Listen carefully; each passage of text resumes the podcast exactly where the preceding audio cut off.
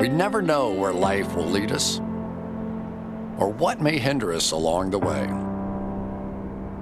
But while every day can feel like one big question mark, it doesn't have to. With the right insights, strategies, and solutions from Western and Southern Financial Group, together we can look ahead to leave the unknown behind. Pro Football Focus doing? Last week they had Brady. This week they got. We're doing it. We're literally doing it differently from everybody else. As a matter of fact, moving forward from this point on, I will not make reference to PFL. Ready to get into it? Yeah, yeah. All right. We're going team by team. I would be very careful about slinging stone. Am I going to get sued? We got legal on this? I like football, I like football season, all the things that go with it.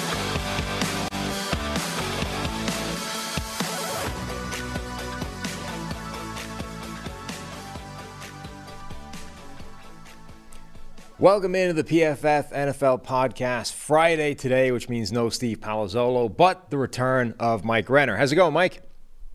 Doing fantastic, Sam. Ready to almost draft month. One more day and it's April, and then it's here, and then we have an off. Draft month. It's like those people that have, you know, a birthday month for the entire Oh. month. The worst. Birthday month people are the worst. Absolutely. Um, so today we're going to talk about sort of dream scenarios for these teams with two first round draft picks. Um, I want to kick it off though by talking a little bit generally about if you're a GM, if you're one of these teams, how would you approach the idea of having two first round draft picks? Obviously, you know, you're in an advantageous position relative to the teams with one or the teams that don't have any. But how, how do you treat that? Because it's not like in the most part you didn't give up something to get that extra p- draft pick, right? It's not it's not house money the way it's often seen as. Like you, there was a deal involved, and whether you Yeah. traded away a player, whether you moved down, like you sacrificed something to get that second first round draft pick, and then what you brought up the last time you were on the show, I think, for some teams it's giving them a draft pick that kind of puts them dramatically out of position in the draft relative to where they should be based on you know their record last year a playoff team picking deep inside the top 10 so what would your approach be generally if you had these two first round picks Yeah, it's a unique situation to be in, uh, and obviously a good situation to be in. I think it gives you a little more flexibility to swing for the fences, shall we say? You know, not every prospect comes with the same level of risk in terms of on-field performance, uh, and, and you know the high end versus the low end of what they can be. And, and I think it maybe gives you a little bit more freedom to attack those guys who can reach that high end, especially when you're in a position like, uh, you know. Seahawks or the Lions this year, where, like you said, they don't expect to be picking top 10 anytime soon. They have good rosters now. They're on the upswing. Um, they, if they're in the top 10 next year, it'd be a massive, massive surprise. Well, it gives you a chance to, with that top 10 pick, really go for a guy. You know, go, and obviously the way the top six is going to play out, they, those picks might pick themselves. They may be dictated, Right. but I, I do think it gives you just a touch more flexibility to maybe go after that boomer bust prospect, knowing that your second first round pick well, that one you can get a safer, uh, maybe higher floor prospect with. Yeah, I do feel like everybody sort of has this natural inclination to treat it as you know a a pick that is house money or that you can then use to gamble and go after um, something with more risk attached to it. There's probably a psychological you know reason for that that everybody leans in the same way. I kind of wonder though if generally that's a fallacy. What you should just be doing is treating it like you know, uh, your first round draft pick and just the, the usual standards you apply to your first round pick. That's what you do here. But where I think it is interesting is those teams that are dramatically out of position because of it. Now, maybe it doesn't make you go chasing risk, but maybe it does. Like maybe you should capitalize on the opportunity that you don't expect to have again of picking somewhere, you know, way higher in the draft than you're supposed to be picking. Like generally speaking, you don't get good value necessarily for trading up, but maybe this is an exception where you say, all right, let's go after a guy that we simply should not have the opportunity to snag without giving up some absurd volume of trade collateral, or whether it changes your approach to the quarterback position. Like this is a rare opportunity we're going to have to snag one of the top quarterbacks in the draft. Like, let's change whatever our plan was at that position. I think that's a universal, though. I don't care if it's two first round picks. If if I'm in the top ten, maybe 10's pushing it, maybe more like six or seven. If I have a top seven pick in the NFL draft, need should not play a factor at all, in my opinion. You, you know, even if I have a quarterback, I should still be willing to kick the tires on a quarterback if I'm drafting in the realm of where the elite quarterbacks, you know, where top quarterback prospects tend to go in the NFL draft. So I think when you hold a pick like that, need gets out. My roster right now gets thrown out the window because all you're chasing when you have those premium picks, you should just get a premium talent. That's where you know a lot of a lot of the elites do come from those positions in the draft, or at least high end players, because you know you can see it on tape. You can see the physical traits necessary to reach those that potential on tape. So I, I do think that's not unique to the teams with two draft picks uh, in the first round. It's just if you are drafting the six or, in the top six or seven, you should just solely be coveting talent, not necessarily positions. I also think it potentially puts these teams sort of automatically in that range where you know the every now and again you see one of the top quarterbacks, whatever it is, start to quote unquote slide in the draft. And that's where you get a Kansas City trading up for Patrick Mahomes, or you know the Saints wanted to trade up for him. Like that's where you get these teams sort to go, oh, we didn't expect this guy to be available. You know, ten picks into the draft, let's start trying to make moves and snag him. If you're Detroit or Seattle or even Philadelphia, but less so with Jalen Hurts, like you're automatically in that range right away where you don't even need to think about what if they start to slide. Like you can immediately decide whether you love an Anthony Richardson or, you know, whoever and actually make an aggressive move to trade for them basically right away. Yes, and that is, you know, the spot they're in. Obviously, jumping Indy in this year's draft, Arizona is going to be kind of a focal point, uh, and and kind of a turning point in this draft. Because from Arizona's perspective, they'd be happy as a clam to trade back to five or six. You know, that's really no skin off their back. They're still getting Will Anderson or Jalen Carter at, with one of those picks if a quarterback's coming off the board. Uh, with you know the Lions or Seahawks making that move, so it may not take that much to try to convince the Arizona Cardinals to give you that number three overall pick. Gotta say, happy as a clam is not an idiom I expected to come out of Mike Renner's mouth. It's uh, happy as a clam. I don't know if I've ever said that. That one, that one just came out. Right. I'm not sure what to do with that. I, I mean, all right. Um, oh, all right. Let's get into the the team by team thing. But first of all, the PFF NFL podcast is sponsored by Western Southern Financial Group. They uh, provide the studio for us here. They provide these nice little mugs as well. Um, while you focus on your roster moves or who you're going to take in the draft, Western Southern helps advance your money moves. Buying your first home, planning to start a family, wondering how to make your money grow. Western Southern's playbook of life insurance, investment, and retirement solutions helps you rest assured on game day. Team up to understand needs and address goals with a game plan built just for you. Get started at westernsouthern.com forward slash PFF. westernsouthern.com forward slash PFF. All right. I ordered these when I wrote an article on PFF.com, essentially by who was picking first. So Houston is obviously up first. They have the number two pick and the number 12 overall pick. The other thing is, I noticed just when sketching this out, is all four of these teams end up with a pick now inside the top 10. Houston, with the, the best kind of composite of the two, they have two picks inside the top 12. That's a pretty sweet gig for them. Yeah, th- these are when you have this premium a draft capital, and the Eagles maybe not as much, but definitely the Texans, definitely the Lions. It's a franchise defining drafts, right? Like, yeah, I, I go back to the 2014 Cleveland Browns when they were kind of maybe kicking off one of their first rebuilds, and in a franchise defining draft, they drafted Justin Gilbert and Johnny Manziel. Maybe the worst first round anyone's ever had in terms of impact because it literally negatively impacted the team. They got worse that day. I usually say after the first round, you got better. They got worse after that first round. So this is really where you, if you hit, you know, and, and I think the Lions are in that position, especially with five picks in the top 81. You just go hit, hit, hit, hit, hit. Woo! Five starters like that, five guys, five competent players to a roster is a massive value add when all those guys are on rookie contracts.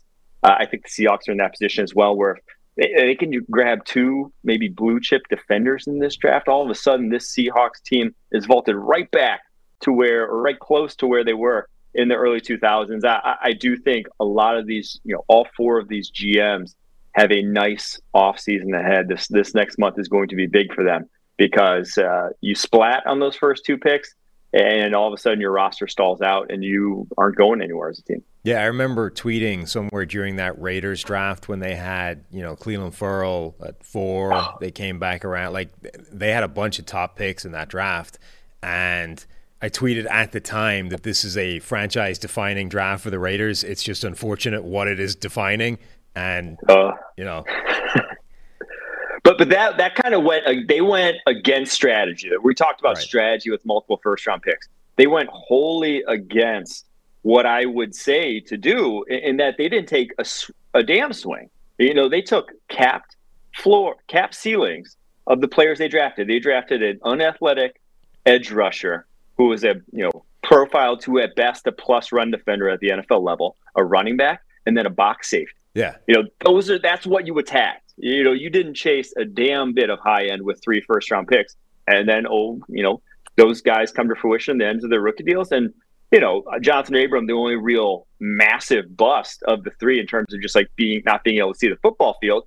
But like it still didn't matter because again, they were not impactful players. Like just didn't profile the impactful players. Well, they did like the worst of both worlds, right? They they reached, which is like the cardinal sin, the one thing you you statistically should not be doing on the basis yeah. that there's every evidence says that reaching is bad. Like the consensus board is better than teams going out on their own taking a player that they think is way better than the board.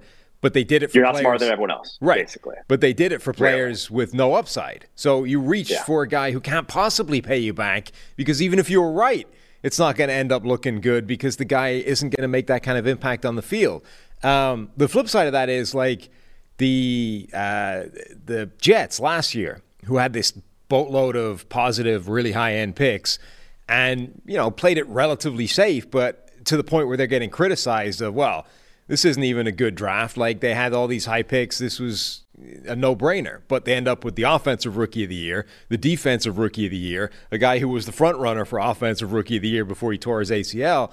Like they made massive inroads just by not being stupid with those picks.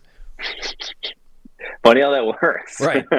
So let's go with the, the Texans. They start off you know, they're picking number two. Obviously, that one is going to be a quarterback. What is like? What's the ideal scenario for the Texans?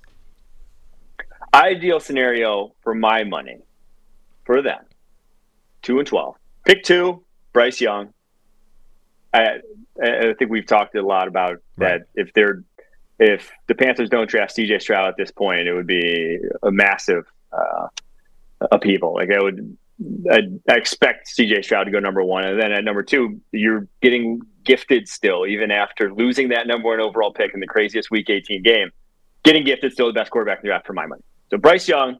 And then for him and his skill set, I want to pair him with Quentin Johnston in this draft class. I don't think he's a guy, you know, to me, there's two top wide receivers in this class and then a little bit of a tier and then two more and then a little bit of a tier. And the top two are Quentin Johnston's and uh, Jaxon Smith-Njigba.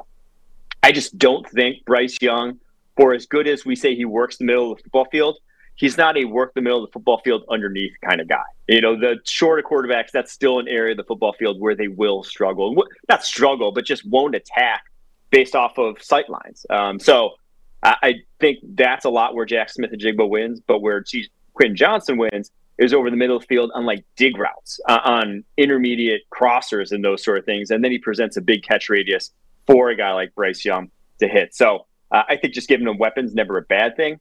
That to me is the ideal scenario if I'm the Houston Texans leaving this first round of the draft. Yeah, I think the Bryce Young thing is absolutely their best scenario. To me, that would be a little like last year when you know the Aidan Hutchinson was supposed to be the number one overall pick f- for most of the process, and then all of a sudden the Jags do what they do and draft the super athlete, and Hutchinson ends up slipping to two, and the Lions are just like not the Jags. Trent Baalke does what Trent Baalke yeah, does. Yeah, yeah, um, but you know, all of a sudden, Detroit ends up just getting gifted a guy that they didn't think they were going to have a shot at, and, and run the card in. Like for Houston to lose control of that number one overall pick and still get what you and I think is the best quarterback in this draft, like it can't get any better than that. That's that's as lucky as you're going to get. And then we're on the same page in terms of giving that guy receiving help with number 12. I've gone with Jaxon Smith-Njigba just on the basis that, and I think your point is fair, that Johnston is a bigger threat on the outside. I just, I want like a guarantee of upgrading that receiving core, you know, with as much, uh, as much of a, a, boost as I can make it. And, you know, I think Jaxon Smith-Njigba might be the safest receiver in this draft class. Like, however debatable it is that he can play outside and be a true X receiver, you know the sort of minimum of what he's going to add is a really good uh, separator on slot stuff, working all three levels, to be fair, but from that inside alignment.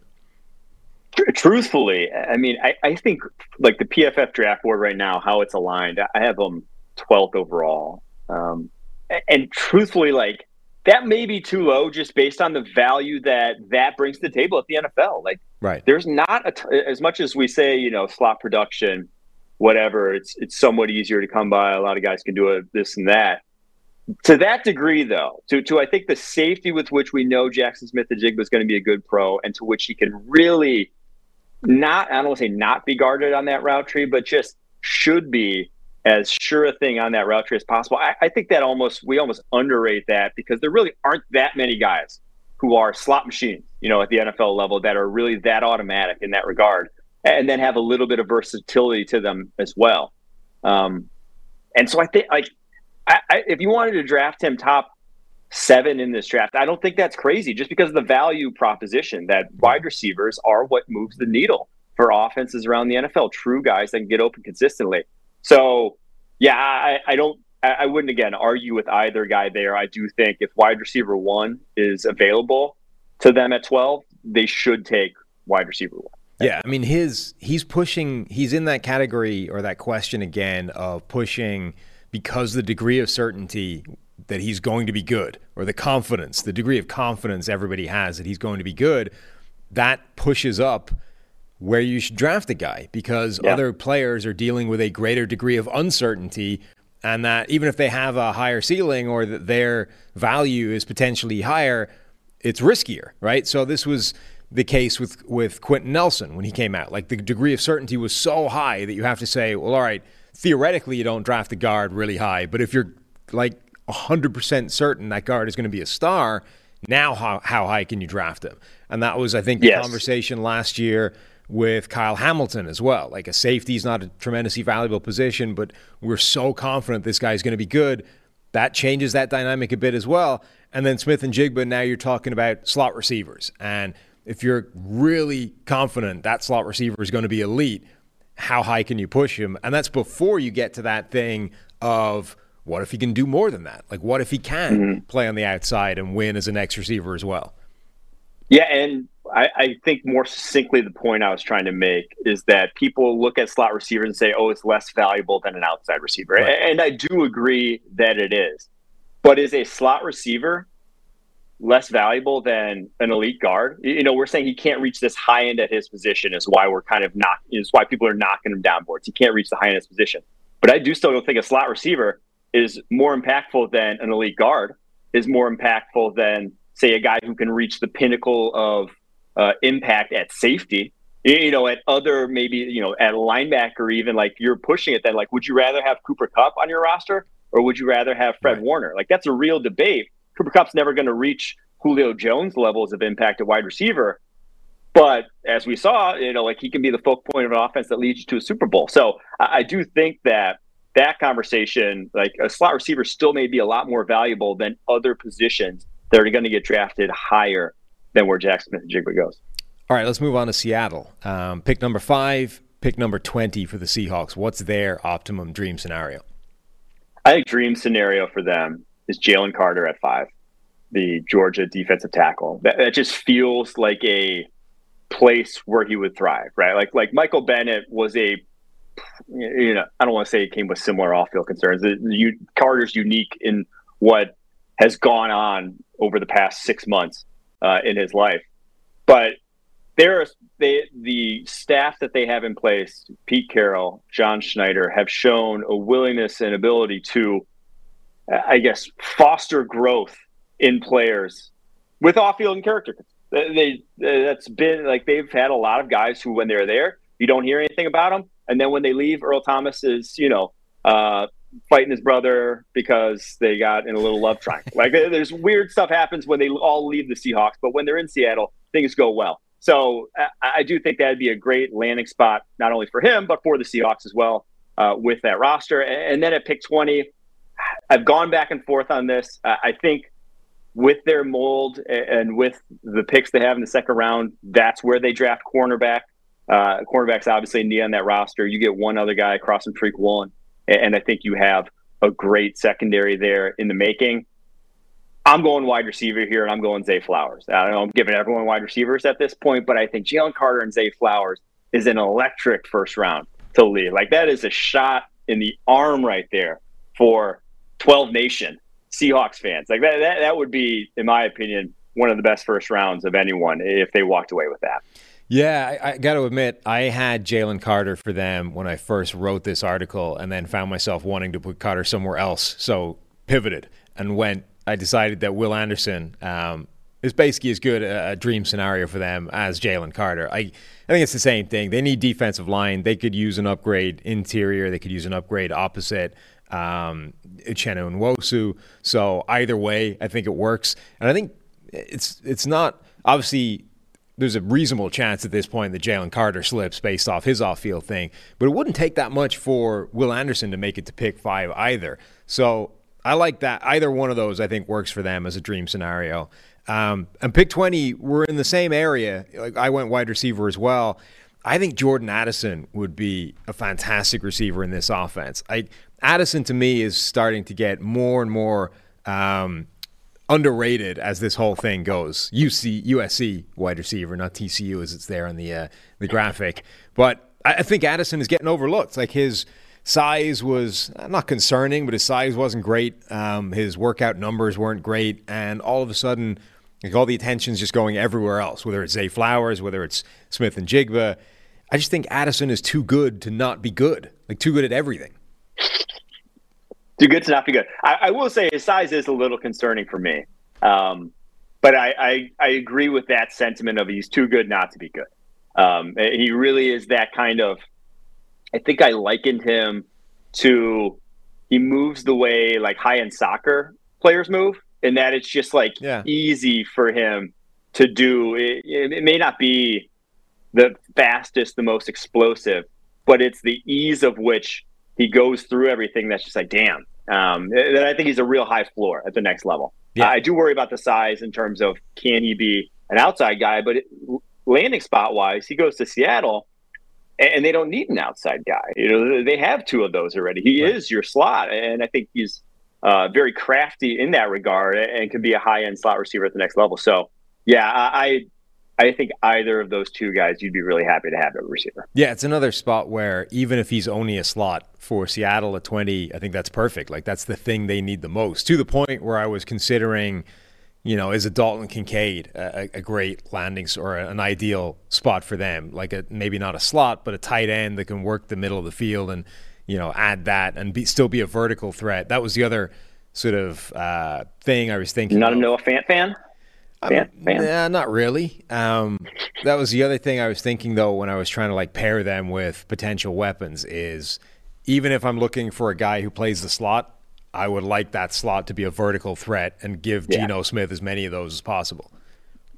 Yeah, that's where I mean that's that's that offense. That's where he excels. That's uh, what they're built to do. So that's yeah. I, I, think either either Addison or Zay Flowers or even Dalton Kincaid if he's available. Um, another weapon would be sweet. I mean, the crazy thing about Geno Smith is he didn't just take over from Russell Wilson and essentially immediately follow on with like the best quarterback season that Seattle have had, but he also picked up where Wilson left off as like the best deep ball thrower in the NFL, which was kind of weird. Uh, that was his game back at West Virginia. Now, it was not his game with the Jets or the Giants, but it was a, a wild, wild, wild sort of emergence for him, and also like why quarterback development I think still matters. Like yeah. still like fostering these guys, that we just have re- need to reset expectations uh, of what it should look like at the NFL level. And it's going to help when you have DK Metcalf and Tyler Lockett to throw to. I mean, there's a big part of deep ball throwing in particular that is very wide. Guys are open. Driven. Yeah, like I mean, remember Joe Burrow, right? Rookie year, it's yeah. like why can't Joe Burrow complete a deep pass? And then all of a sudden, you put Ja'Marr Chase back in his offense, and he becomes immediately one of the better deep ball throwers in the NFL. Like it's having a guy that you know can get open and are trusting to put the ball in the air is kind of important. Why can't he throw it 30 yards downfield to a blanketed AJ Green, Sam? Why is that not working? I don't know. What's what's the problem? Yeah, it's it's, it's a mystery. As soon as you put a, a Ja'Marr Chase there, man remembers how to hit a target. Um, all right, Detroit Lions, pick number six and pick number 18. I went back and forth on this one a lot. I think pick number six would love Tyree Wilson for sure. Uh, there's no no doubt in my mind he, would be a great value add. But I do think at pick 18, you could still add D line in this class. Uh, now, maybe not as unique, shall we say, as Tyree Wilson, but you can still add one who's a dude. But you can't add a quarterback like Anthony Richardson. You're not within striking distance. You are right now at pick six. You can get up to pick three with relatively little draft capital. Brad Holmes is an aggressive GM, has been over his uh, course of his career with Detroit Lions. You saw the move last year for Jameson Williams. That was a massive move. This isn't nearly as big a move. To get from six to three, it, it might take just like one of those seconds to go Arizona's way. Because as I mentioned before, Arizona has the impetus to move down as well because they will still get one of the top defensive prospects more likely than not in this draft class if they do. So moving up just a little for Anthony Richardson, taking that swing of a guy who you give immediately a scenario where he, he, doesn't have to have any pressure on him. Right. You know, it's still Goff's team. You still, you still say it's Goff's team for the next two years. And I think it's a pick that's very worthwhile in what he brings to the table. And, and to me, gives you a high floor backup where as soon as Goff goes down, uh, you get Benny Johnson just dialing up the run game play after play with that dominant offensive line. And all of a sudden, you don't even ask Anthony Richardson to pass. You just turn him into a glorified uh, fullback back there. So I love the thought of just adding him to the mix and having a plan for his development and not putting any pressure on him to be the guy and just saying, Goff, this, you know, these are these next two years are yours. Uh, make the most of them because this guy's waiting in the wings. And then Myles Murphy at 18. So, yeah, like I said, you can get that edge at six, but I think you can also get a high end toolsy edge down somewhere at 18, whether it's Myles Murphy, whether it's someone like Nolan Smith down there at that point in the draft. I, I think or even like a Calijah Kancey. There will be a D lineman that falls to that point, and you can grab it then. I don't think unless you know really Jalen Carter or Will Anderson is there on the board for you. Uh, I, think in this scenario, especially though, if I draft Anthony Richardson, Myles Murphy's the guy I want. A strong, bigger defensive end that complements Aidan Hutchinson. He's the guy that can play over tight ends, play over tackles. We saw Hutchinson struggle in that kind of role this past year. Uh, obviously, after he lost a bunch of weight, going to a senior year at Michigan uh, was just not the same type of power player to really do that role. Myles Murphy can't, So I, I think that's a good compliment. Uh, maybe not quite NFL ready, why falls pick 18, but a nice developmental piece. Yeah, I got to say, two big swings. When, when you brought it up the last time we talked, you sold me on the idea of Detroit drafting Anthony Richardson. Um, even to the point of trading up to three with Arizona and making that happen. I, I love that. I think that's exactly what we talked about earlier. Like, that is how you take advantage of the unusual being out of position draft spot and take a shot at something that you would have no no realistic shot at otherwise. Like if Detroit was just picking at pick 18, had no other additional ammunition, no chance, right? Their only hope would be somebody like Will Levis falling in the draft and suddenly being available like the middle of the first round. And then that's a, a different kind of conversation. But all of a sudden, you're sitting there at six you might it's going to take maybe that second round pick to jump to three and have a literally the most athletic quarterback that's ever come into the NFL who doesn't have to start day one, who can be worked on in the background while you figure out what you can do with him. Love that. Um, I figured since it was like a dream scenario, I might as well just sit here at six and say the dream scenario is he falls to six and you can draft him anyway without having to trade away Easy. the second pick. So I'm taking Anthony Richardson at six. That's the dream scenario for Detroit. They don't have to trade anything to Arizona. They just sit there. Richardson has enough concerns about his passing that he's available. They pounce on him. Um, And then my pick at 18 was one of the guys you mentioned, Calijah Kancey, coming in there and being that impact interior pass rushing guy that they just don't have on that defensive line right now. Yeah, I, I love Calijah Kancey to the Lions. Um, I, I do think they need to add defense, but there is also a world. Let me throw this scenario at you, Sam, that I, I've been ruminating on with the Lions, and I think if I'm Brad Holmes, could be could be where like it, it would be a massive swing, but just hear me out. Okay. Pick six or whatever. Anthony Richardson, go up and get him. 18, Bijan Robinson. 48 in the second, O'Cyrus Torrence, guard from Florida. You create the scariest rushing offense the NFL has ever seen with those three draft picks.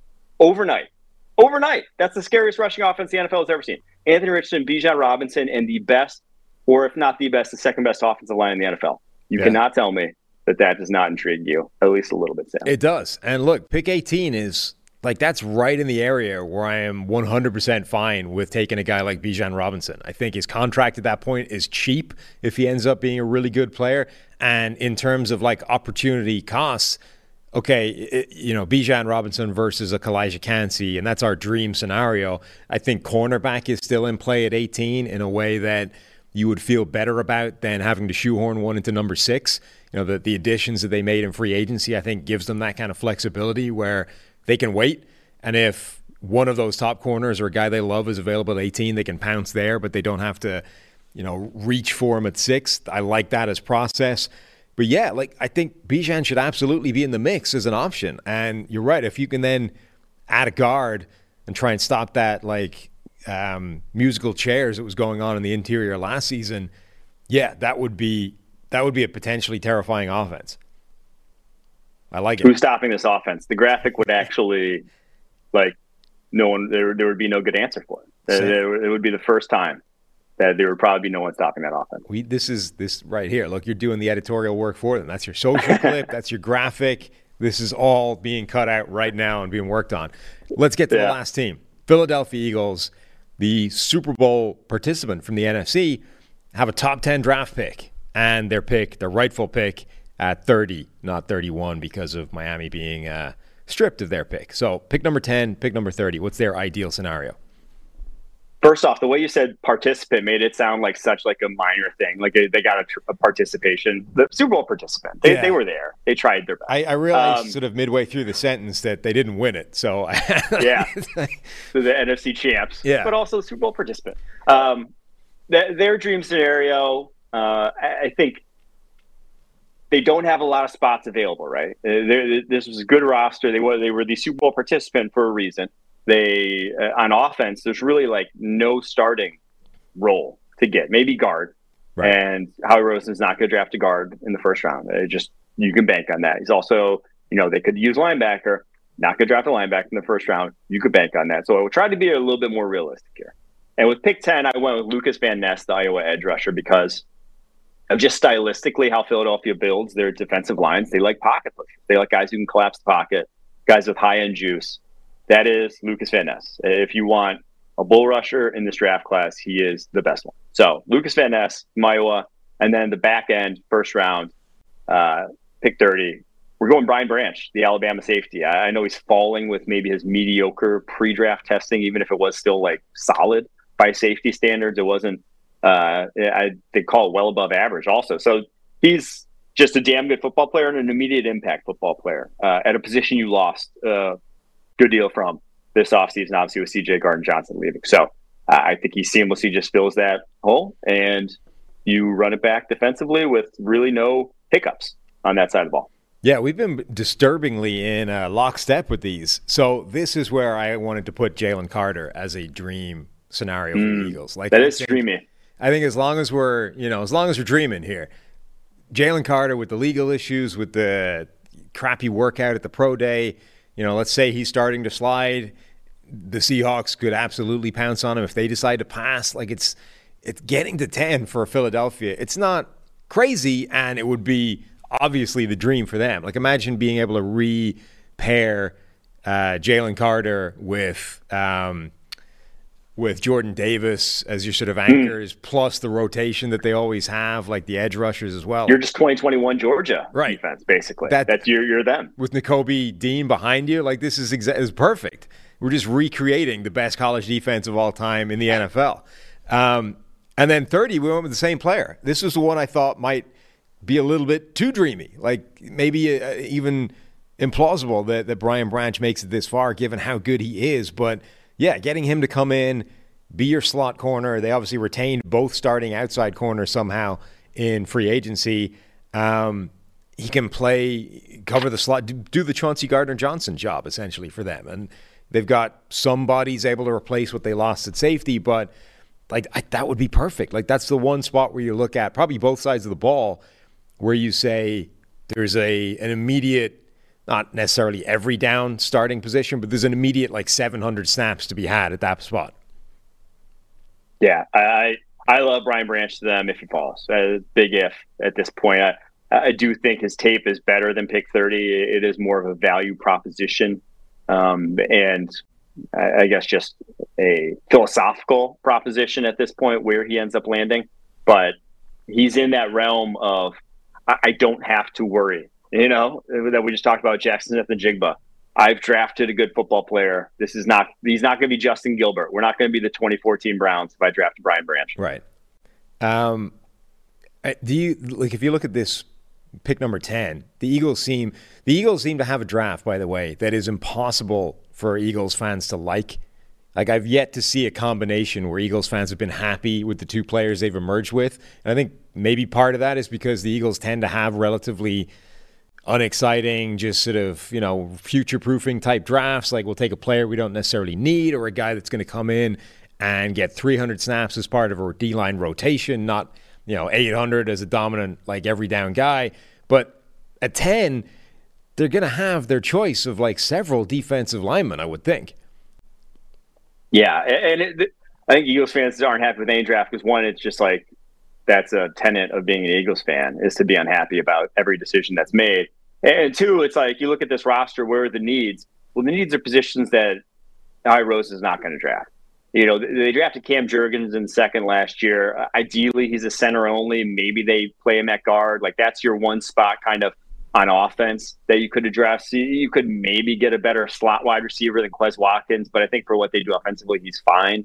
Um, you could use a linebacker, obviously Nakobe Dean. Uh, they lost both their starters from a year ago. Nakobe Dean really like what you're hanging your hat on there. Could use another one, but you know that's for the third round. That's what that round is for. That's what third, fourth round picks are for. So there's really not a lot where you're looking at this roster and saying we have to address X, Y, Z, and that's why you know when Howie Roseman's in that position, well, he's just going to take valuable positions because that's how you build a team for long term success. One It's pick that Eagles fans do seem to love is the idea of drafting Bijan Robinson at number 10. Explain to me why that's not a good idea. Well, I, I've said, I think we did that running back conversation. And I said, don't draft a running back to transform your running game. Mhm. He, he doesn't need to transform shit. Right. They, they, they are, you know, top two or three running game in the NFL already. So he only, you know, it, it's taking you to a level if you draft a Bijan Robinson that is scary. So pick 10, to me, it's a little rich, but he is awesome. If it's pick 30, I, I'm on board with that wholesale. Oh, yeah. If he's all the way there at the back end of the first round, or even if he's slipping and you want to move up just a little bit, I'm not opposed. But I do think with that pick 10, they're probably just not in a great spot. If they trade back from 10, though, we could be in the money. If they trade back and just like keep loading up into picks, we could, we could, we could be seeing a Bijan Robinson in uh, Eagles jersey, and I wouldn't hate it at all. Yeah. Now, would Roseman do it? Eh, TBD. But I, I he drafted running back in the second. How much farther? And it was Miles Sanders, who wasn't, you know, holding the candle to Bijan. Right. I mean, I, yeah, I've been I've been kind of talking about running backs drafted in the first round as like a is a two part proposition. The the first part being how high does the contract get in that slotted, you know, rookie contract tiered system, and bottom of the top ten is still fine. Like number ten overall is not an egregious contract for a running back if he turns out to be really good. So that part I think is cool. The second part is opportunity cost and what did you leave on the table by drafting a running back at that particular spot. That's where I think the Bijan spot gets more questionable. But I think you've also brought up a third point, which is definitely worth throwing in there as well, which is what do you need that running back to do? Like, if you need him to fix the running game, no, it's just, it's just a binary thing. Does he need to fix the running hmm. game on his own?